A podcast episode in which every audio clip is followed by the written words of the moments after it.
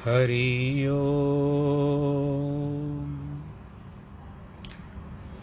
हरि ओम हरि ओम गुरुर्ब्रह्मा गुरुर्विष्णु गुरुर्देवो महेश्वरः। गुरुर्साक्षात् परब्रह्म तस्मै श्रीगुरवे नमः। गजाननं भूतगणादिसेवितं कपित्तजम्बूफलचारुभक्षणम् उमासुतं शोकविनाशकारकं नमामि विघ्नेश्वरपादपङ्कजम्। वक्रतुण्डमाकाय सूर्यकोटिसमप्रभ, निर्विघ्नं कुरु मे देव सर्वकारेषु सर्वदा। श्रीकृष्णगोविन्द हरे मुरारे, हे नाथ नारायण वासुदेव। श्रीकृष्णगोविन्द हरे मुरारे, हे नाथ नारायण वासुदेव। हे नाथ नारायण वासुदेव, श्रीनाथ नारायण वासुदेव। हे नाथ नारायण वासुदेव श्रीनाथ नारायण वासुदेव श्रीकृष्णगोविन्द। हरे मुरारे। हे नाथ नारायण वासुदेव नारायणं नमस्कृत्यं नरं चैव नरोत्तमं। देवीं सरस्वतीं व्यास ततो जयमुदिरेत् कृष्णाय वासुदेवाय हरे परमात्मने।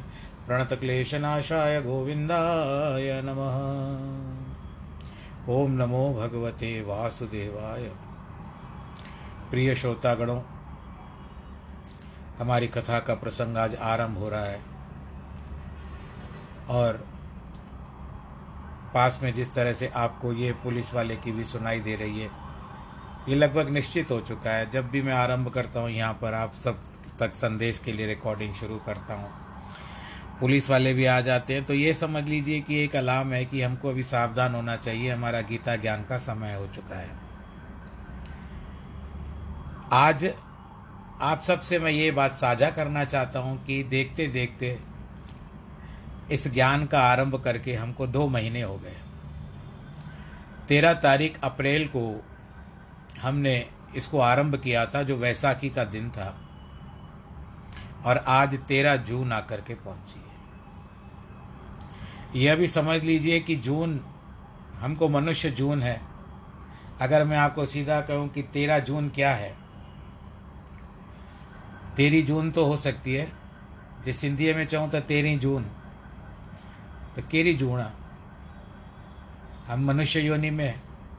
मनुष्य की जून में है। और बस यही भगवान जी से प्रार्थना करें कि चौरासी से, इसके बाद हमको चौरासी में ना ले जाए। बहुत बड़ा चक्कर होता है। इसके लिए हमको जो भी है, भगवान जी, सुख, दुख, भले यहीं पर क्लियर पूरे कर दे, पर मैं, हम भगवान जी, हम आपको प्रार्थना करते हैं कि चौरासी के चक्कर में ना भेजना।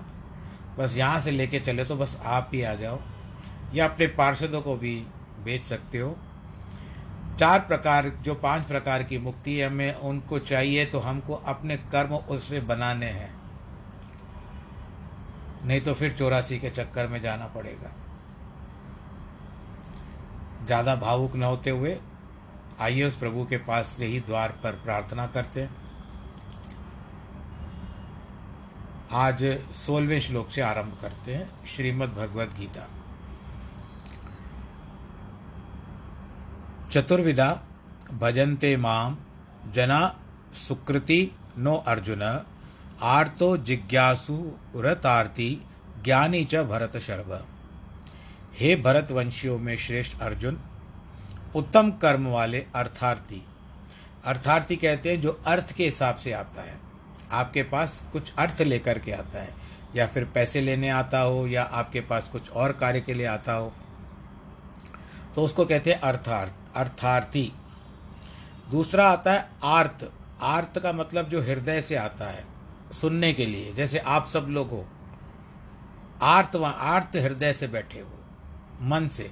समय होता है पाँच बजते ही आप जिस तरह से आपके पास मेरा संदेश आ जाता है तो आप आर्त हृदय, यानी एक आत्मा के द्वारा जो बैठा जाता है वो। और ज्ञानी। अर्थात निष्कामी। ऐसे चार प्रकार के भक्तजन मुझको भजते हैं। एक काम वाले, दूसरा जिज्ञासु, ज्ञानी, निष्कामी ये इस प्रकार के काम वाले भी रहते हैं, अर्थात आर्थ जिज्ञासु वाले भी रहते हैं, ज्ञानी भी रहते हैं और निष्कामी भी रहते हैं। ये चार प्रकार के लोग मुझको भजते हैं। सभी भक्त और उपासक चार श्रेणियों में बांटे जा सकते हैं। पहले आर्थ अथवा दुखी, जिन्होंने कोई शरीर का, मन का अथवा दूसरा कोई दुख या दर्द है, जिसकी निवृत्ति के लिए वे परमात्मा को पुकारते हैं। अथवा उसका स्मरण ध्यान करते हैं। दुखों में ईश्वर का स्मरण करना भी बड़े पुण्यों का फल है। आपको पता है ना कि जब माता कुंती से भगवान श्री कृष्ण ने पूछा कि, माता, आपको क्या चाहिए? आपने तो आज तक मुझसे कुछ नहीं मांगा है। तो कहती है काना मेरे जीवन में केवल आपत्तियाँ ही भेजो, दुख भेजो। तो कहते, सभी तो सुख मानते हैं, मांगते हैं, पर आप एक केवल स्त्री हो कि आप केवल दुख मांग रही तो कहते हैं कि, दुख में सिमरन सब करे। सुख में करे न कोई। जो सुख में सिमरन करे तो दुख काय को है तो दुख में सभी लोग सिमरन करते हैं। तो यदि आप दुख दोगे तो आप भी याद रहोगे। आप सुख दोगे तो सुख हमारे आड़े आ जाएँगे और वो सुख का पर्दा हमारे आगे आ जाएगा, जिसके पीछे आप चले जाओगे, फिर हम आपको याद नहीं कर पाएँगे। तो इसके लिए नहीं तो कितने लोग दुख के समय भी मालिक को याद नहीं करते। अब जैसे धृतराष्ट्र ही देखो, कितना भी दुख उसके ऊपर आया, फिर भी वो दूसरों के ऊपर ही दोषारोपण कर रहा था। बल्कि भगवान को या दूसरों को दोष देते हैं और कोसते हैं। विदुर जी जब मिलने आए महाभारत में धृतराष्ट्र से तो कहते, देखो, मेरे बेटे को कैसे मार दिया इन लोगों ने। कोसने लगा, और यहाँ तक कि उसने भीमसेन को भी मारने का प्रयत्न किया था। दुख तो कर्म के अनुसार मिलता है किंतु जो दुख में भी ईश्वर का नाम स्मरण करते हैं तो समझना चाहिए, उन्होंने कुछ पुण्य कर्म करना ईश्वर की शरण ली है। यानी आप जो लेते हो, जो मैं अनुमान लगाता हूँ कि आपके या जो हमारी जो संगत जोड़ती है, सब जगह संगत जोड़ती होगी, ऐसी कोई नहीं, हम अपनी बड़ाई नहीं कर रहे हैं। तो उस समय यह सोच करके चलिए कि संगत जो जुड़ती है, सत्संग जो होता है, वो भी एक ईश्वर की प्रेरणा से ही तो है। यानी हमको भगवान जी ने विचार डाला मेरे मन में, मैंने आप लोगों के साथ साझा किया, आप सब लोग तैयार हो गए मुझसे सुनने के लिए, और दो महीने से ये यात्रा चल पड़ी है, और बहुत ही आराम से चल रही है। तो यही तो होता है कि ईश्वर की कृपा सबके ऊपर बनी रहे।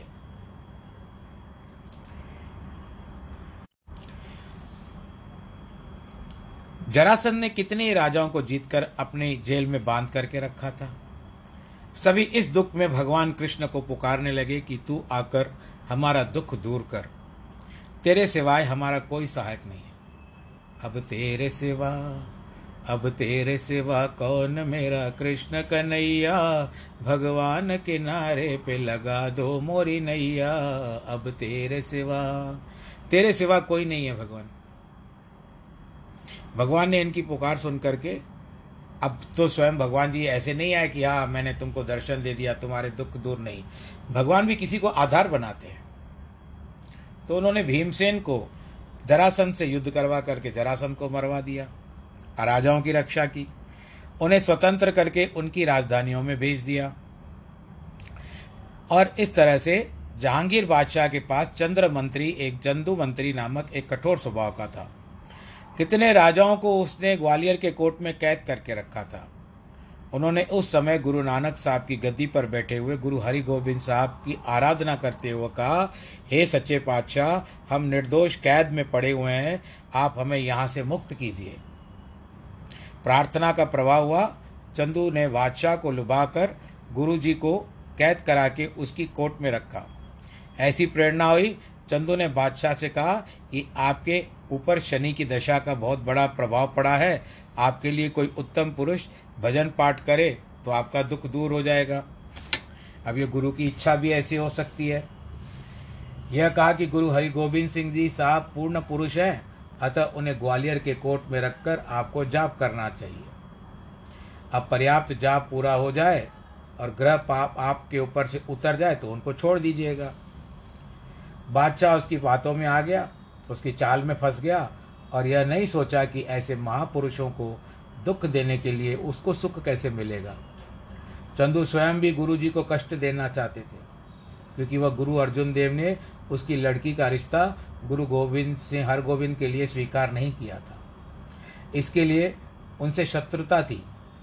ग्रह का तो केवल बहाना था। अंत में गुरुजन को दुर्ग में रख दिया गया।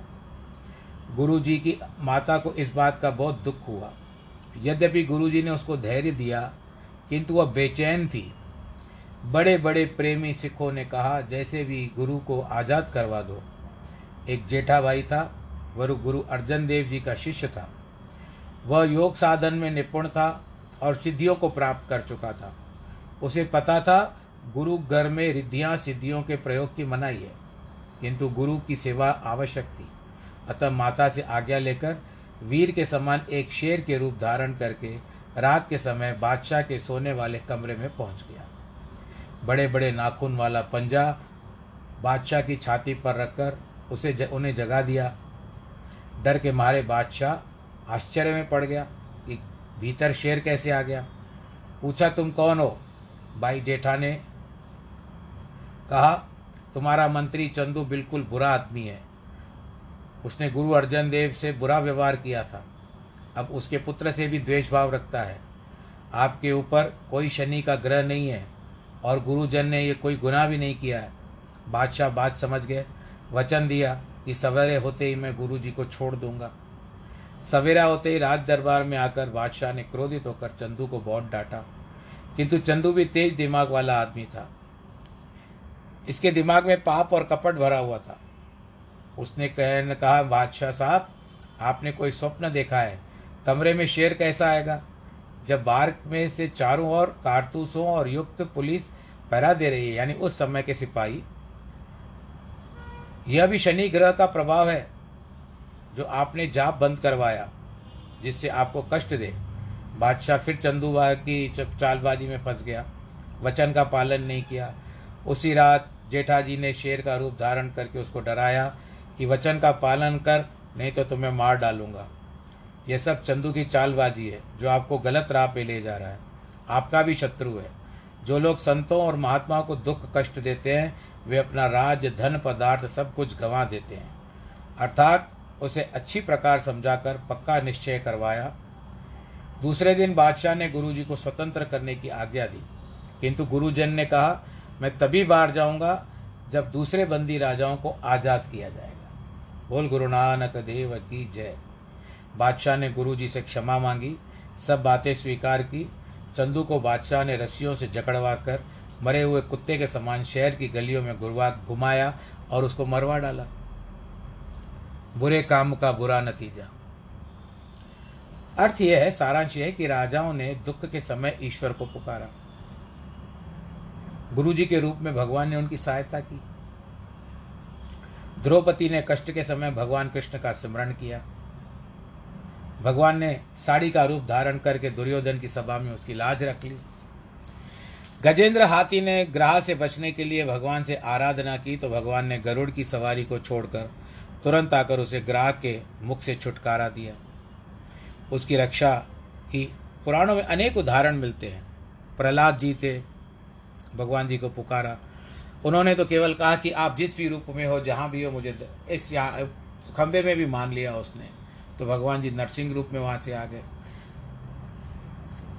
यद्यपि प्रहलाद ने यह नहीं चाहता कि नरसिंह भगवान प्रकट हो जाए और मेरे पिता को मार दे। नहीं, वो तो बाद में बहुत क्षमा मांगने लगा। जिससे पता चलता है कि ईश्वर का स्मरण करने से दुख नष्ट होते हैं। भगवान कहते हैं, दूसरे मेरे भक्त है, जिज्ञासु। ये पहले वाले जो थे, ये आर्त वाले थे। दूसरे हैं जिज्ञासु। जैसे आप लोग आरती करते हो, आरत मन से, भाव से करते हो। अब यहाँ पर दूसरे आता है जिज्ञासु। जिन्हें किसी दुख, सुख, सांसारिक अथवा स्वर्ग के पदार्थों और सुखों की इच्छा नहीं है। किंतु वे भगवान से मिलने, जगत के अनर्थ की निवृत्ति और परमानंद की प्राप्ति चाहते हैं। ऐसे जिज्ञासुओं के लिए अनेक दृष्टांत शास्त्रों में आते हैं। हम सबसे पहले राजा जनक राज्य के स्वामी की बात करते हैं। वो राज्य के स्वामी होते हुए भी आत्मज्ञान के अभिलाषी होते थे। मुझे और कुछ प्राप्त होना चाहिए। थोड़ा और मिलना चाहिए। जैसे ना अमृत होने के बाद भी उनको और आवश्यकता होती थी। इस आशा से मिथिलापुरी से बाहर निकले कि किसी ऋषि की शरण में जाऊँ, रास्ते में भालू के ढेर पर अष्टावक्र मुनि को अवधूत अवस्था में लीन देखा, उसके शरीर में आठ जगह से टेढ़ापन था। जिन्हें देखकर राजा के मन में घृणा उत्पन्न हुई और अब शकुन की आशंका करने लगे। सोचने लगे कि किस कार्य के लिए निकला हूँ। अब इस, ऐसे कुरूप ऋषि को देख करके मेरा कार्य सिद्ध होगा अथवा नहीं? क्योंकि निकलते समय ही ये टेढ़ा मेढ़ा ऋषि ब्राह्मण आकर के सामने पड़ा है। अष्टावक्र पूर्ण ज्ञानी थे। राजा के हृदय के भाव को समझ गए। तुरंत बुला करके कहा, अरे राजा जनक तो किस बात से घृणा करता है? नदी की ज़मीन टेढ़ी होती है, किंतु पानी पानी जो होता है वो टेढ़ा नहीं होता है। गन्ना टेढ़ा तो होता है, परंतु उसका रस टेढ़ा नहीं होता। मेरा शरीर टेढ़ा है, परंतु मेरी आत्मा टेढ़ी नहीं है। राजा यह सुनकर आश्चर्य में पड़ गए। पालकी से उतरकर ऋषि के चरणों में गिर पड़े। ज्ञान देने के लिए हाथ जोड़कर भेंट रखकर उनसे विनय किया। ऋषि ने उन्हें पहले साधनाएँ करने के लिए उपदेश दिया। कहा, हे प्रिय, यदि मोक्ष चाहते हो तो विषयों को विष मान करके त्याग दो। निर्मल स्वभाव धारण कर किसी को दुख न देकर, कोई जीव हत्या न कर, कोई तुम्हारे से डरे नहीं या दुखी न हो सभी जीवों पर दया करो। सदैव प्रसन्न रहो। प्रत्येक बात को ईश्वर की इच्छा समझकर प्रसन्न रहो। सत्य बोलो, मेरे कहे हुए वचन को अमृत के समान पान करो। राजा जनक ने इस उपदेश को मानकर भजन करके गुरु मंत्र का जाप कर ज्ञान की प्राप्ति की और बहुत उन्नति को प्राप्त कर गए। राजा कर राज्य करते हुए भी देह से मुक्त हुए। मिथिलापुरी के राजाओं को जनक का पद दिया जाता था, जिसका अर्थ है पिता। उत्पन्न करने वाला। तीन जनक राजाओं ने ऋषि अष्टावक्र से ज्ञान की प्राप्ति की है। उनमें से एक सीता का पिता था। वास्तव में उनके नाम भिन्न भिन्न थे। एक जनक वह थे जिन्होंने अष्टावक्र से कहा कि एक पाँव अश्व की रकाब में रखूँ, जब दूसरा, जब तक दूसरा रखूँ उतने समय में, पल में, उस भर में ज्ञान की प्राप्ति हो जाए। उसको भी मुनि ने यही उपदेश दिया कि जो अष्टावक्र गीता में आज तक तीन सौ श्लोकों में वर्णित है, अष्टावक्र नामक गीता आती है, जिसको भी पढ़ना वो पढ़ सकते हैं। यह राजा जनक उत्तमाधिकारी थे, किंतु तुरंत ज्ञान की प्राप्ति हो गई, क्योंकि उनका आवरण विक्षेप पहले ही दूर हो चुका था। कृष्ण भगवान के मित्र उद्धव भी उत्तम जिज्ञासु थे। आपको ये बात और भी बता दूँ कि शायद पहले भी वर्णन हो चुका है जनक के बारे में। और, बस अब दूसरी बात चलते हैं। कृष्ण भगवान के मित्र उद्धव भी उत्तम जिज्ञासु थे, जिन्हें भगवान ने स्वयं ज्ञान का उपदेश दिया। जब सभी यादव नष्ट करने वाले थे तो भगवान ने उद्धव को बचाने के लिए बद्रीनाथ में भेजा, क्योंकि वो उनको यादव कुल में नहीं रखना चाहते थे। वहाँ जाकर परमानंद की प्राप्ति करो। वहाँ पर अजपा जाप करो। वृत्ति को आत्मपद में स्थिर करो। निराकार भगवान में लीन होकर मुक्त हो हो जाओ। वह राजा उग्रसेन के प्रधानमंत्री भी थे। धर्मात्मा होने के कारण प्रजा को बहुत सुख दिया था। उनका अंतकरण बिल्कुल शुद्ध था। उनका स्वभाव बड़ा सरल था। ईश्वर की भक्ति भी थी। ऐसे पुरुष को दूसरे जप तप करने की कोई आवश्यकता नहीं होती। ऐसे जिज्ञासु भी पुण्य आत्मा है। भगवान के भक्त माने जाते हैं। भगवान का कहना है कि वे भी श्रेष्ठ है। तीसरी श्रेणी के भक्त होते हैं अर्थार्थी। जिन्हें संसार में कोई सर्वार्थ सिद्ध करने की अभिलाषा है, कोई स्वार्थ। धन पुत्र पंचांग देखता रहता हूँ, उसके लिए सर्वार्थ सिद्धि योग आता रहता है तो वही मुख से निकल गया। स्वार्थ सिद्धि। अब देखो, इसमें भी होता है कि आप सबका भी भला हो, सर्वार्थ सिद्ध हो। परंतु यहाँ पर है स्वार्थ सिद्ध करने की अभिलाषा। धन, पुत्र, स्त्री, राज्य अथवा इस लोक या परलोक के सुख भोगने की अभिलाषा। वे भी ईश्वर का भजन करके अपना स्वार्थ सिद्ध करते हैं। ऐसे भजन करने वाले भक्त भी अनेक हुए। अब हम लोग सत्यनारायण की कथा करते हैं तो ये होगा तो वो करेंगे वो करेंगे। तो ये तो अर्थ, ये जो बात हो गई थी स्वार्थ। स्वार्थ एक सकारात्मक स्वार्थ होना चाहिए, एक नकारात्मक। पर नकारात्मक क्यों रख करके आप भगवान के पास जाओगे?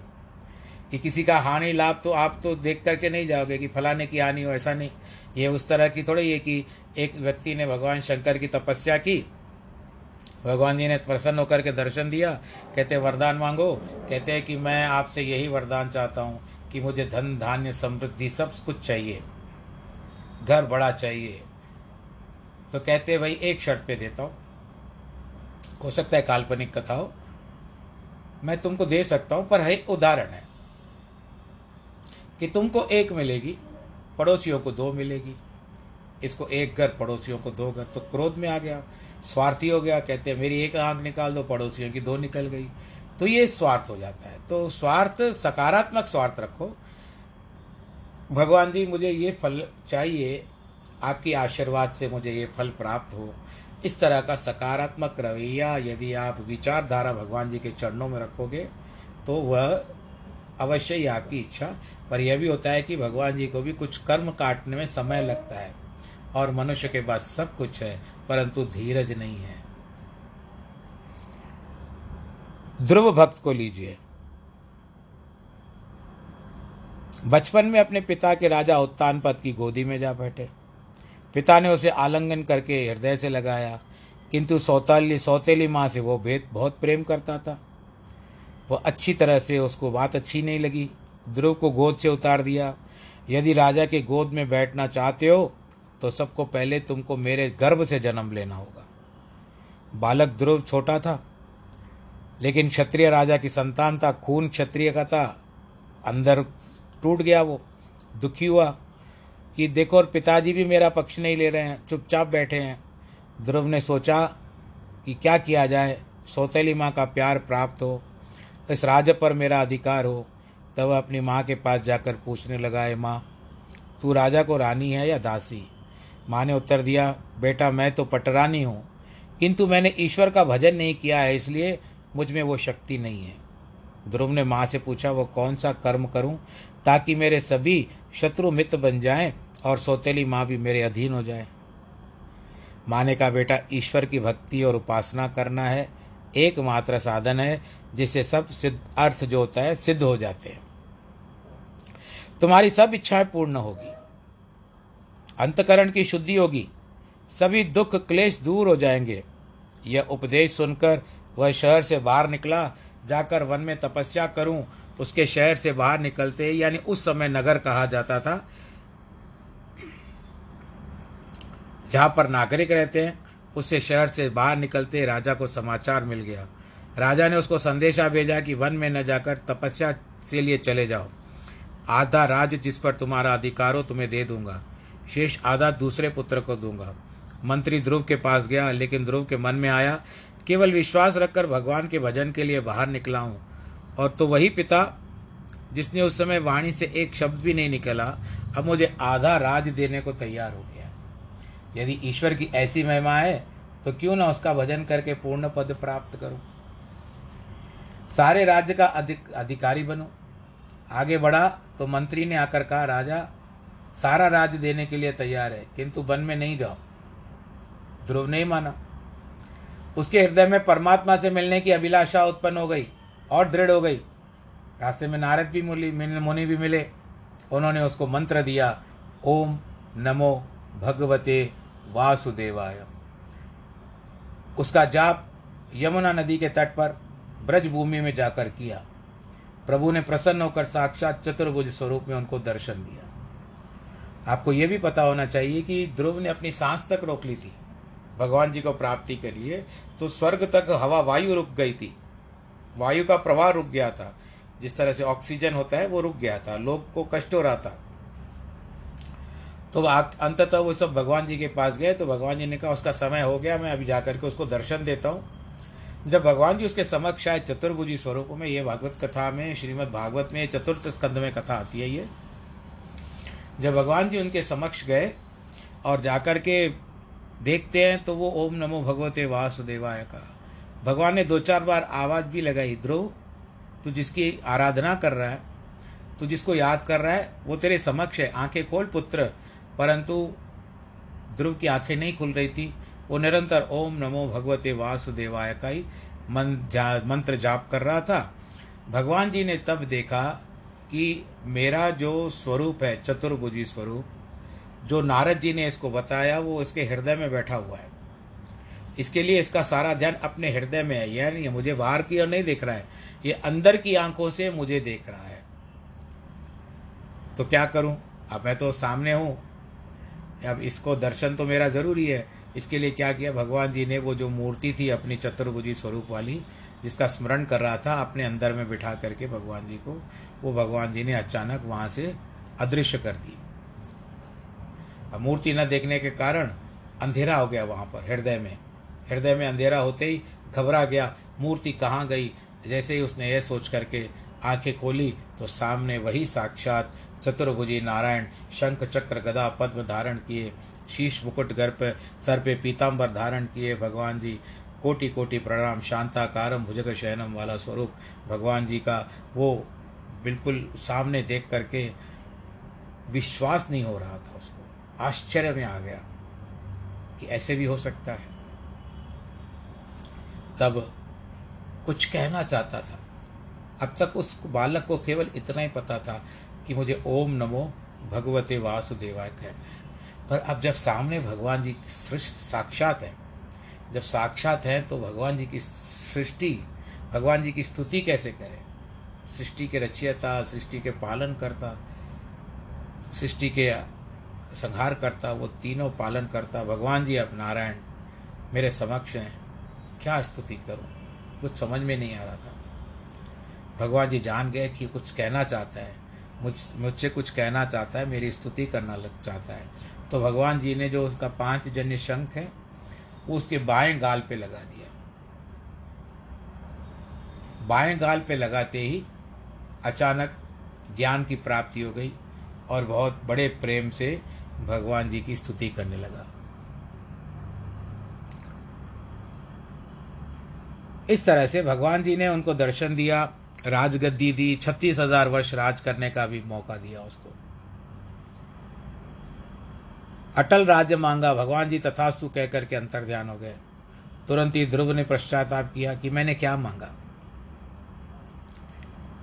अरे, आज जिसको भगवान जी ने गोद में बिठाया, उसके लिए एक तुच्छ राज्य की प्राप्ति के लिए मैंने मांग लिया।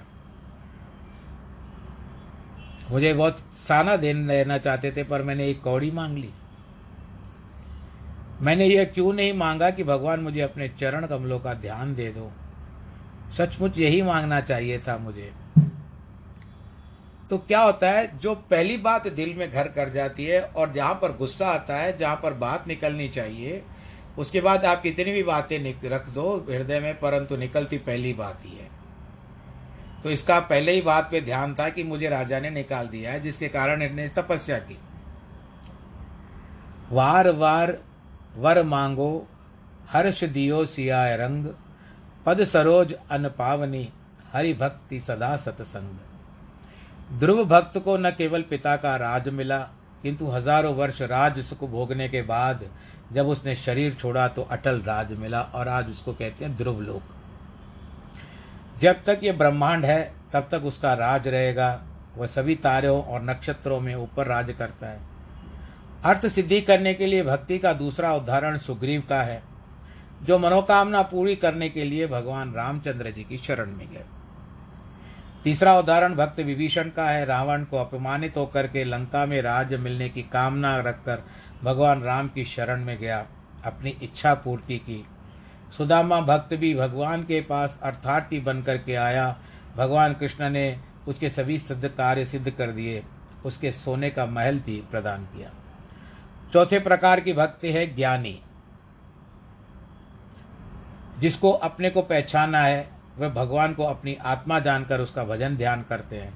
स्वामी योगीनानंद ने स अपनी टीका में लिखा है सनक सनकादिक। ब्रह्मा के जो मानस पुत्र हैं, पहले ज्ञानी थे, जिन्होंने ज्ञान प्राप्त कर समाधि लगाकर परमात्मा का भजन किया। वे भगवान को अपनी आत्मा मानकर सदैव अखंड, अद्वैत, आनंद रूप समाधि में स्थित रहते थे। वे ब्रह्मा के चार पुत्र हैं, जो शरीर की दृष्टि से सदैव चार पाँच वर्ष की बाल्यावस्था में रहते हैं। इसलिए उन्होंने कामादि विकार नहीं सताते। अतः वे सदैव समाधि का सुख और आनंद प्राप्त करते हैं। ये चारों वही भाई हैं जिन्होंने जय विजय को श्राप दिया था कि आप जाकर के दैत्य योनि में पढ़ो। समाधि और सुषुप्ता अवस्था में अंतर है। कुछ लोग दोनों में से प्राप्त हुए सुखों को समान मानते हैं, किंतु सुषुप्ति का अर्थ है गहरी नींद। निद्रा में जो सुख मिलता है, वह मन की शांति के कारण। आत्मा का प्रतिबिंब उनमें पड़ता है, इसके लिए सुख का अनुभव होता है। किंतु वह सुख जड़ा अवस्था का है, शरीर की थकावट के कारण में मिलता है। यह सुख तो बड़े बड़े पापियों को भी प्राप्त होता है, परंतु वो क्षण भंगुर सुख है। किंतु समाधि का सुख प्राण, अपान की कला, सदगुरु के दिए हुए मंत्र के जाप करने से प्राप्त होता है। मन के स्थिर होने के कारण सुख का अनुभव होता है। किंतु दोनों सुखों में रात दिन का अंतर है भाई। समाधि का सुख सतोगुणी है और सुषुप्ति का सुख राजसी अथवा तामसी स्वभाव वालों का मिलता है।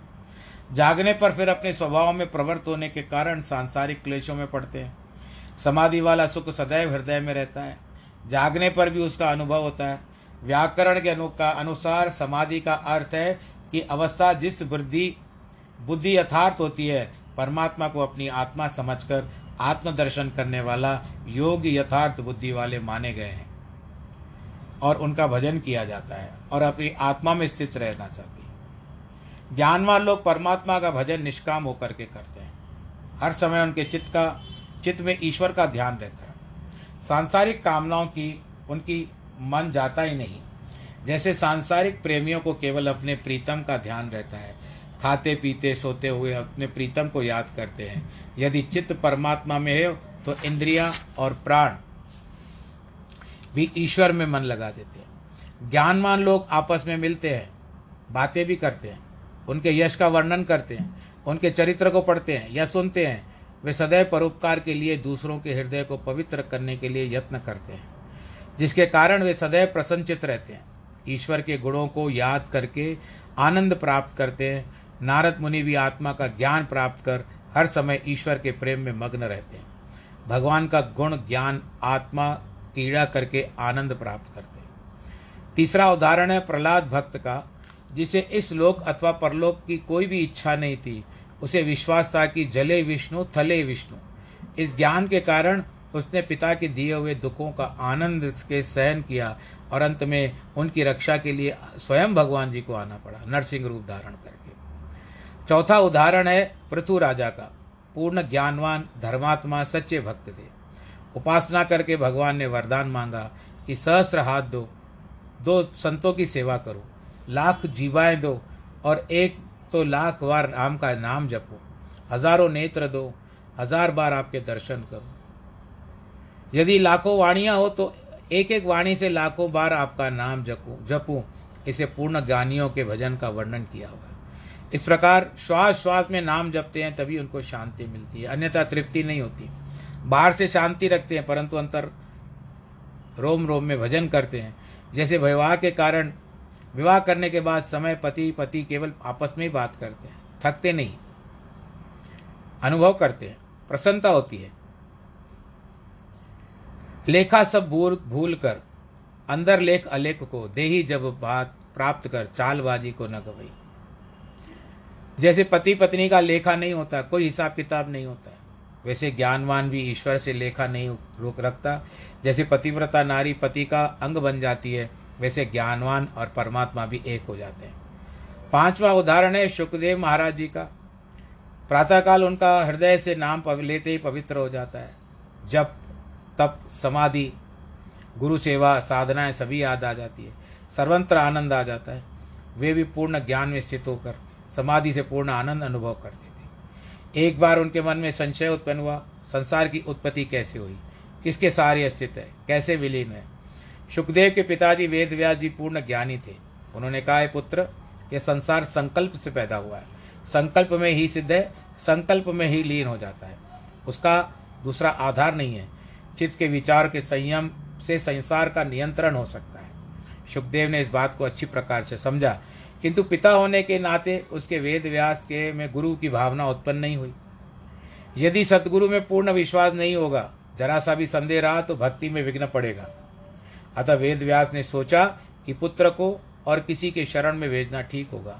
इसलिए पुत्र ने कहा, अब मैं बूढ़ा हो गया हूँ, मेरी बुद्धि भी कम हो गई है। वर्तमान समय में राजा जनक पूर्ण ज्ञानवान है, इसके लिए उनके पास जाकर के शिक्षा ग्रहण कर।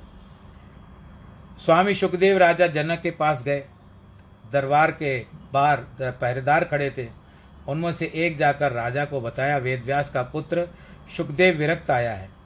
राजा अंतर्यामी थे। आज्ञा दी, उसे वहीं पर खड़ा कर दो। वह सात दिन और सात रे, वहीं रातें वहीं खड़ा रहा। राजा ने उसकी ओर ध्यान ही नहीं दिया। आठवें दिन राजा ने पहरेदार से पूछा, सुखदेव खड़ा है प्रसन्नचित है, मुख मुद्रा कैसे लगती है?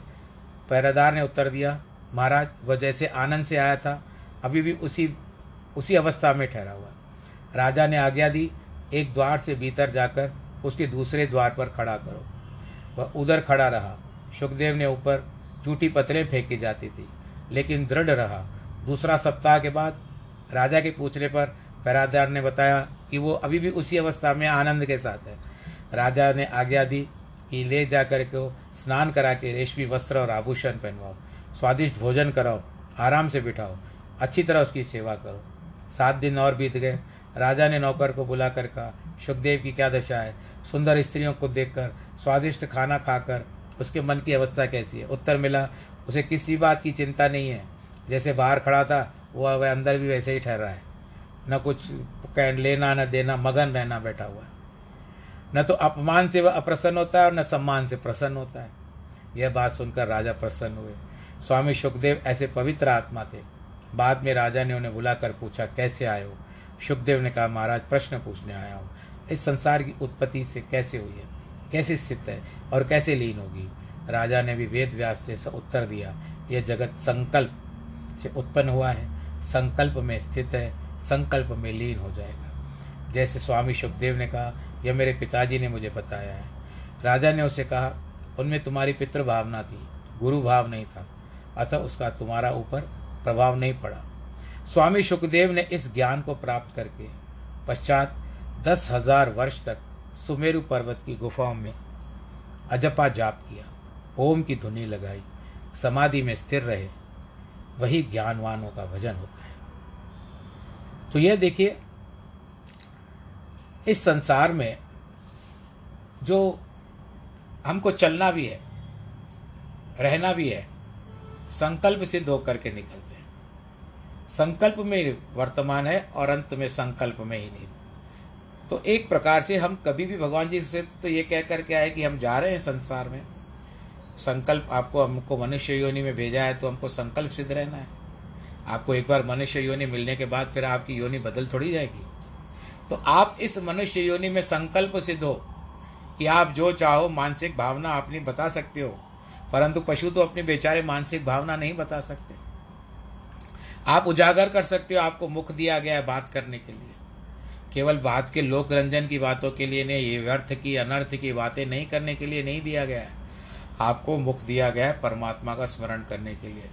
अपनी वाणी से, अपनी जीवा से अब जिस तरह से आपने सुना कि पृथु राजा ने कहा कि मुझे एक लाख वाणियाँ दो तो मैं जब भी ओम कहूँ या नारायण कहूँ तो एक ही समय में सारी जीवाएँ जो है, लाख बार आपका नाम आ जाए। मेरे मुख से। ऐसी वाणी बोलिए अपना आपा खोए। अपनी वाणी को मधुर, शीतल, आनंदित रखो और भगवान जी का ध्यान करते हुए अपना समय व्यतीत करो। आज का प्रसंग यहाँ पर समय हो गया है। प्रसंग पूरा करने का विश्राम देते हैं। बाकी का प्रसंग जो होगा, चलता रहेगा। ये यात्रा चलती रहेगी। ज्ञान गीता बहती रहेगी। आप भी उसमें डुबकी लेंगे। हम भी उसमें डुबकी लेंगे और आप अपना ध्यान रखिएगा, मास्क का मास्क धारण करिएगा, सैनिटाइज़र का प्रयोग करिएगा भीड़ भाड़ के इलाकों में मत जाइएगा और उसके सिवा आज जिनके विवाह के वैवाहिक वर्षगांठ और जन्मदिन है, उनको बहुत बहुत बधाई। सर्वे भवंतु सुखिन, सर्वे संतु निरामया, सर्वे भद्राणी पश्यंतु माँ कश्चित दुख भाग भवेत। नमो नारायण नमो नारायण नमो नारायण।